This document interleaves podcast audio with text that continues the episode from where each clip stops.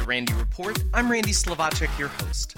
I'm also the writer and editor of TheRandyReport.com, where you can find me every single day on the internet reporting on the daily news cycle in terms of politics, pop culture, and entertainment news of interest to the LGBTQ community. Today, I'm chatting with the oh so handsome and charming Mr. Matthew Camp, and I have to tell you up front that this is one of my favorite interviews in a long, long time. If you follow his social media, you know he's an intoxicating blend of good looking country boy with a side of danger. What I enjoyed most about chatting with him was how smart and thoughtful he is. It's a disarmingly charming equation. The social media celebrity, with over half a million followers on Instagram alone, first attracted attention some years ago after moving to New York City and becoming a go go boy. But starring roles in indie movies like Getting Go, The Go Doc Project, which was loosely based on his life, and Sock Job, quickly sent Matthew star into a new orbit. At the same time, he was encouraged by friends to design his own line of t shirt and leather gear fashions. Matthew says he took a couple of classes in construction and pattern making a few years ago for the ABCs of it all, but admits to having an interest in fashion since he was a kid. Plus, he launched a line of provocatively named fragrances 8.5, Transgression that are inspired by and conjure up his memories of working in bars around sexy men. A big proponent of the sex positive movement, he's also an ambassador for OraQuick, the home HIV test. Matthew is big on encouraging people to know their status by getting tested on a regular basis and owning your own sexual health. Matthew has a new video series project in the works. It delves into a person's sexual personality by exploring formative sexual experiences from their past. I understand the format will be a hybrid of documentary slash experimental art film, and the producers are looking for folks to take part in the project on camera with Matthew.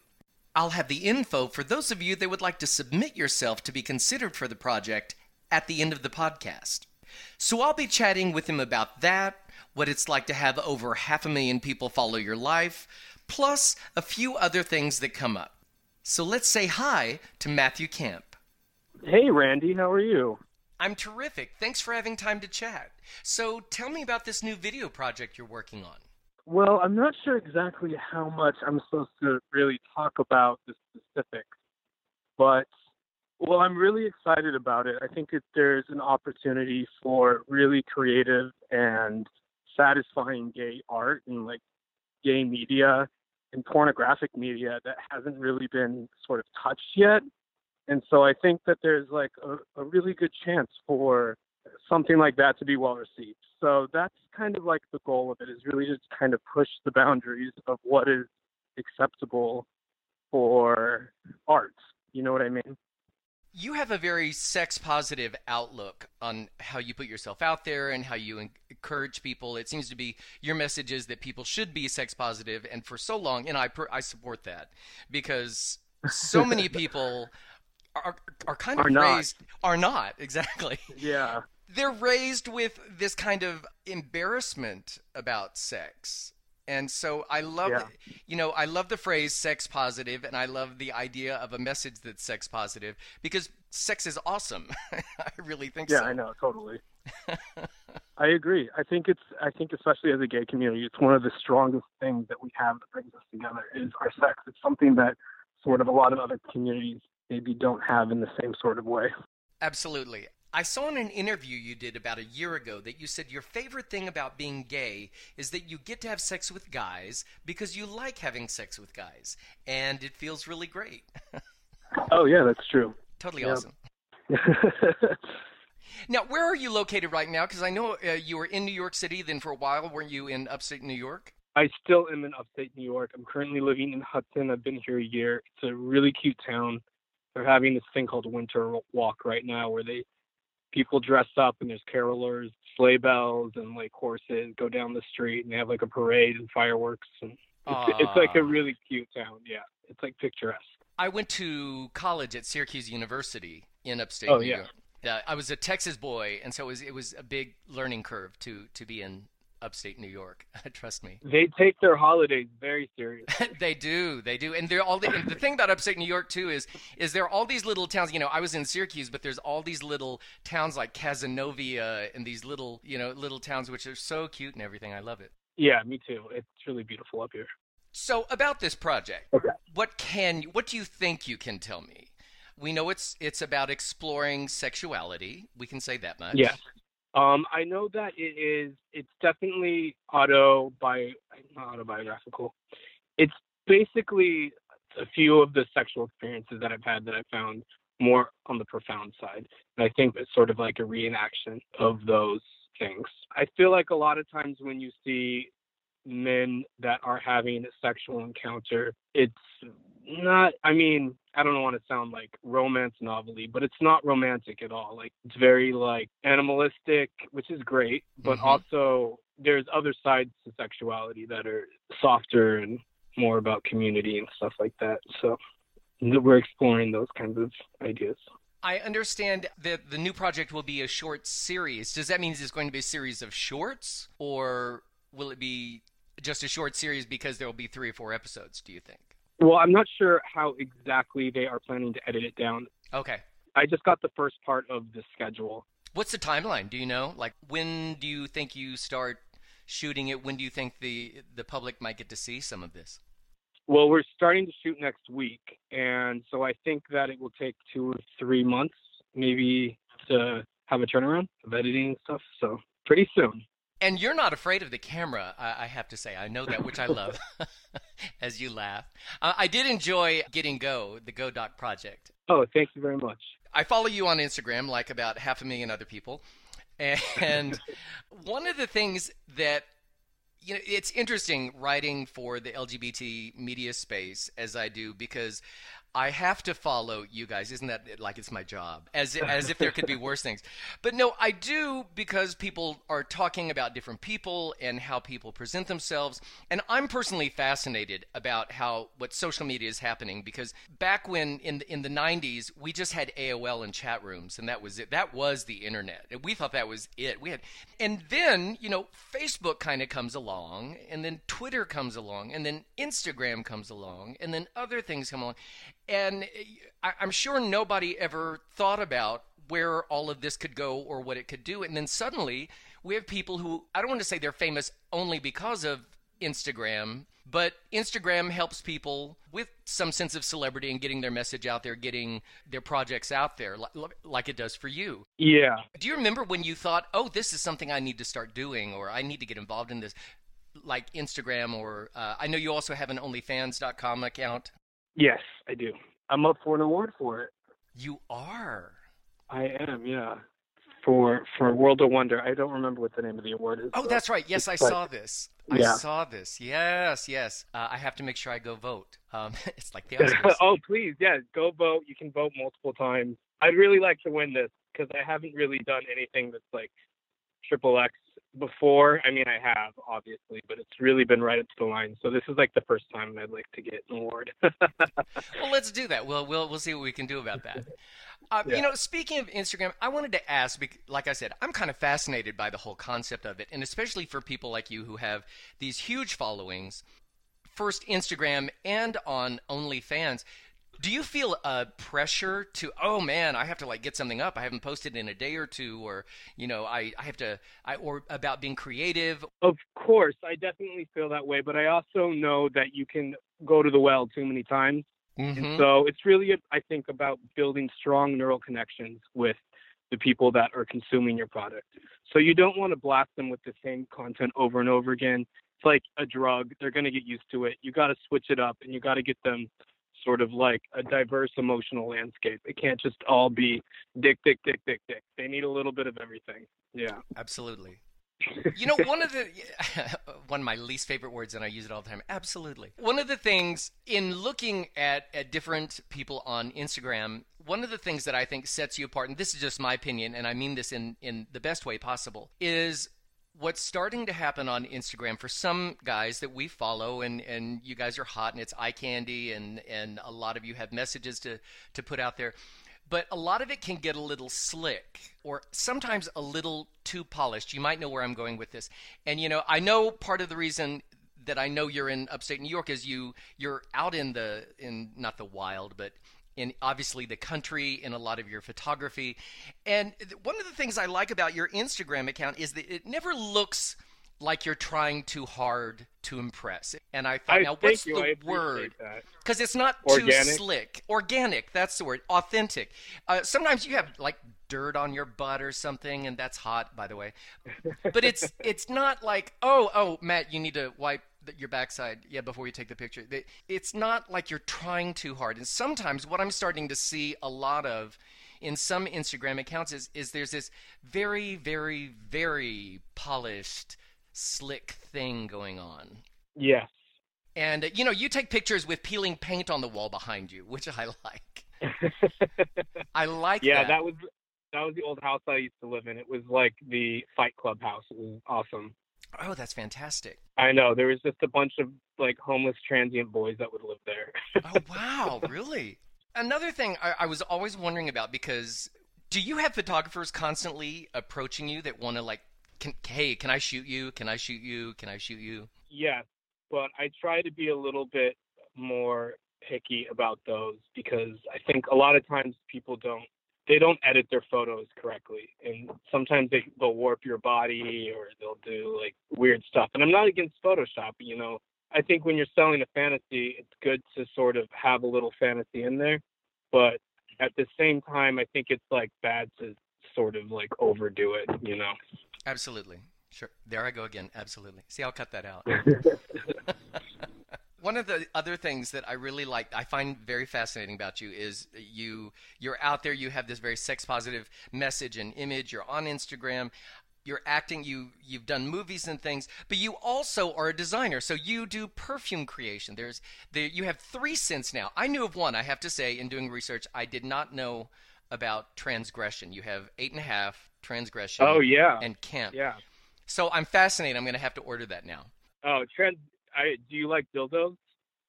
Do I like dildos? Or the smell of them? Because that's what it smells like. Oh, hot. Okay. I had a roommate that would just get dildos delivered all the time, and I became obsessed with the smell. Like a brand new dildo smells like candy or like a toy or some sort of weird baked good. Awesome.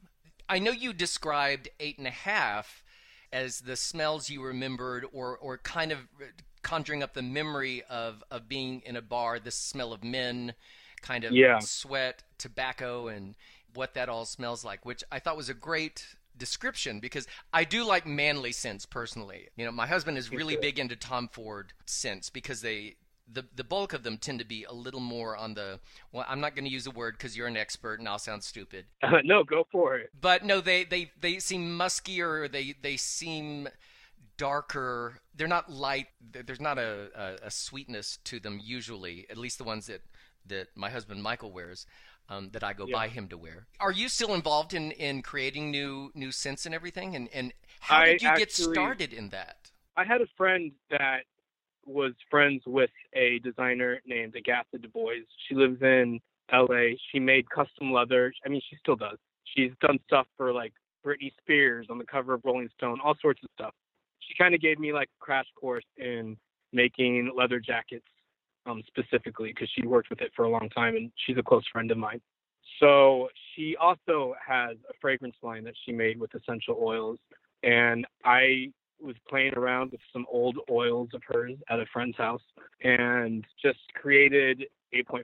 And of course, I edited it since then a little bit, but it's pretty much the same original formula. That was really the start of creating fragrances.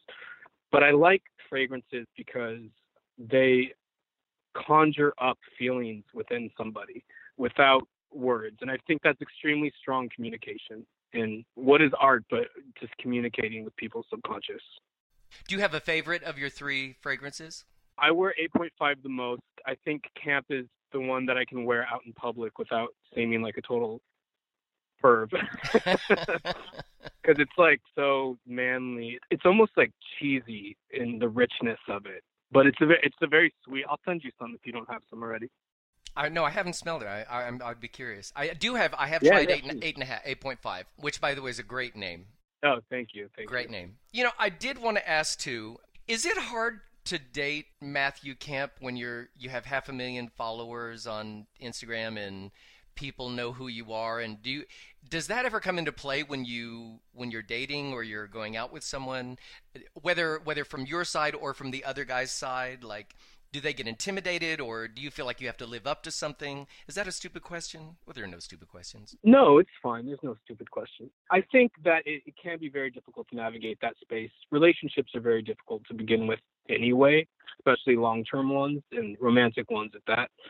So, really try and maintain friendships with people more than sexual relationships or even romantic relationships, I should say. But I was dating someone recently and they were very conflicted about my my work. They I think on one side it appealed to the business their business mind and they liked that I make money and I'm self sufficient. But I think on the other side they also were very jealous. So that yeah, it definitely can take a toll on my personal life.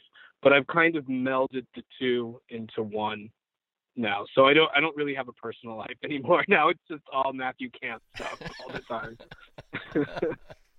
Do you remember when you first started getting noticed on Instagram? Did you go on Instagram already? I, I've just known who you are for so many years now. I don't know how I became aware of you. When do you think you first became someone that, that people knew of? I mean, I had a large following for Facebook, which was like 5,000, I think was your limit for a personal Facebook, and I hit that pretty quickly. So I had some seedling started from that. But I think most of my popularity came from going to clubs and working in clubs as a go go dancer and having great interactions with people. I think a lot of people remember me from working those days, and that was a positive thing that got the snowball sort of going. And then from there, I think that it sort of raised my numbers enough that it allowed people to notice me other as opposed to noticing other people. And do you remember when it when that started happening? Was it was it a slow? It was right around getting go, but they since Facebook bought Instagram, they've changed the algorithm, and my numbers don't go up the same way they used to because I think it's because I'm a sexy gay guy, and they sort of like edit that down a little bit. See, that's another thing we didn't know about social media. It's it's it's like I'm I write a lot about politics, and so I was very involved in writing about the alleged interference, uh, and I'm only using the word alleged because I'm supposed to, but I believe it happened. The interference by Russia in the 2016 election, and Oh yeah, the, of course. the whole thing that happened with Facebook and people didn't know. No one ever thought, oh, like someone might weaponize social media. Now I'm not. That doesn't relate to what you and I are talking about, but it's the idea of how things associated with social media we didn't think Yeah. about three years ago, five years ago, and suddenly here we are, and we're like, oh, I never thought about this this application of social media. Well, it's it's not really that different than advertising, social media. So, like in the early turn of the century, advertising was a really big thing. It took off, and they used subliminal messaging to sort of get adver- advertisements out there and get people to buy their products. It's the same sort of thing that happens with social media, but I think on social media, a lot of it is more accidental than on purpose because it's individuals that maybe don't have such a strong background about how the subconscious works and how to appeal to it. Yeah. I always wonder did, for instance, I'll use Facebook as, as an example. Did they think 10 years ago, when they created Facebook, they thought, okay, we're going to get them hooked. And then in about 10 years or in about five years, we're going to start selling ads. And then we're going to make Facebook ads a thing. And then we're going to get people Yeah. drawn in. It's almost like there's a, a formula to the whole thing. And then what they do, because you mentioned the algorithm, I'm aware of that. I remember with my blog, The Randy Report, you know, at one point I was like, my numbers were increasing like really quickly for at this one window of time. And then suddenly uh, things like get cut in half almost in terms of Oh, growth. yeah. And Yeah. I thought I still had my readers, but the growth stopped, and I thought, oh, I started pissing people off or something, or which might be a good thing. Uh, but but then people started telling me, oh no, Facebook changed their algorithm, or Yeah. Instagram changes their algorithm. So you don't appear at the top anymore. Yeah, yeah. So it's Yeah. fascinating. It is very fascinating. You know what it reminds me of?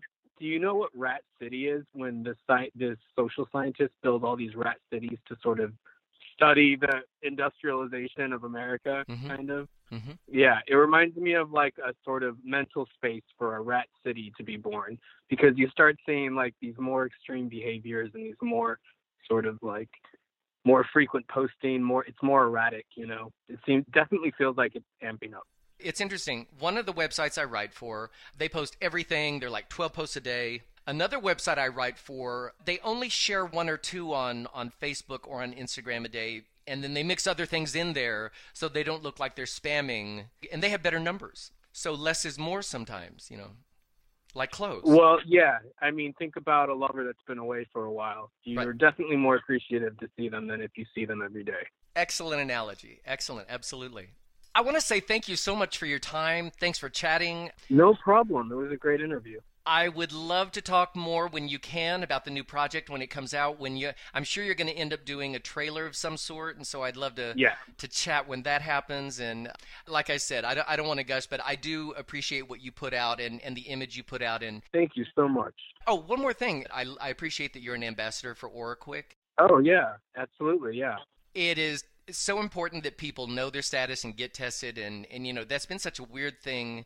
I'm of an age where i remember when people were afraid to get tested because they might not like the news. Then people didn't want to get tested because of a stigma. And there have been all these levels. And so the idea that people can get tested in their home eh, privately without having to go somewhere it's more convenient blah blah blah. And i love that you promote that because it's a great thing. Well, I definitely think it takes away sort of the the, the fear element of it. If you can just go to a, a store and buy a and a lot of people don't have health insurance either. It's like expensive to go to the doctors and get tested if you don't have health insurance. And then you're stuck at a Planned Parenthood if you if you don't have health insurance. And then that's embarrassing if you run into somebody or blah blah blah. You know what I mean? oh So absolutely I think it's great that people can take their own health in, into their own hands and it's kind of dynamic. i agree Yeah. Thank you so much. I appreciate that. It was a very nice talking to you. Great talking to you. I hope to talk to you soon. And good luck with the new project. Have a great Saturday. You too. Bye. Thanks again to Matthew for the chat. If you'd like to submit yourself to be a possible co star with Matthew on this new video project, you can submit yourself via email at camp, C A M P, chaos, C H A O S, series at gmail.com. I'll also have the info in the show notes. And that brings me to the end of this episode of the Randy Report. If you enjoy catching up on LGBTQ news in a quick podcast, I'd appreciate it if you wouldn't mind sharing the Randy Report with your friends.